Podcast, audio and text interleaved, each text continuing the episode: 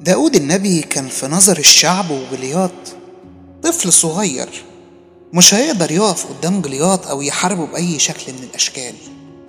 والنتيجة معروفة في دماغ الناس من قبل حتى ما المواجهة تبدأ. لكن لما المواجهة أو المبارزة بدأت كان للسما رأي تاني خالص.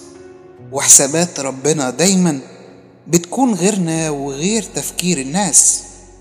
وتحول الطفل الصغير في نظرهم ونظر جلياط اللي يدوب كان جاي قصاده ويدوب معاه طوب صغير ونبلة للبطل البطل اللي قدر ينزع العار عن شعبه اللي قدر بطوبة ونبلة يوقع العملاق وياخد سيفه ويهزمه.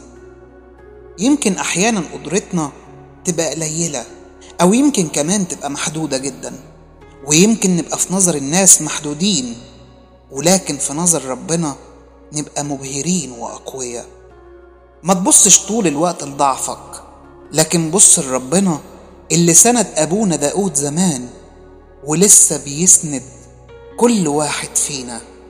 وحتى لو كنت ضعيف افتكر إن دايما صوت ربنا بيقولك تكفيك نعمتي لأن قوتي في الضعف تكمل.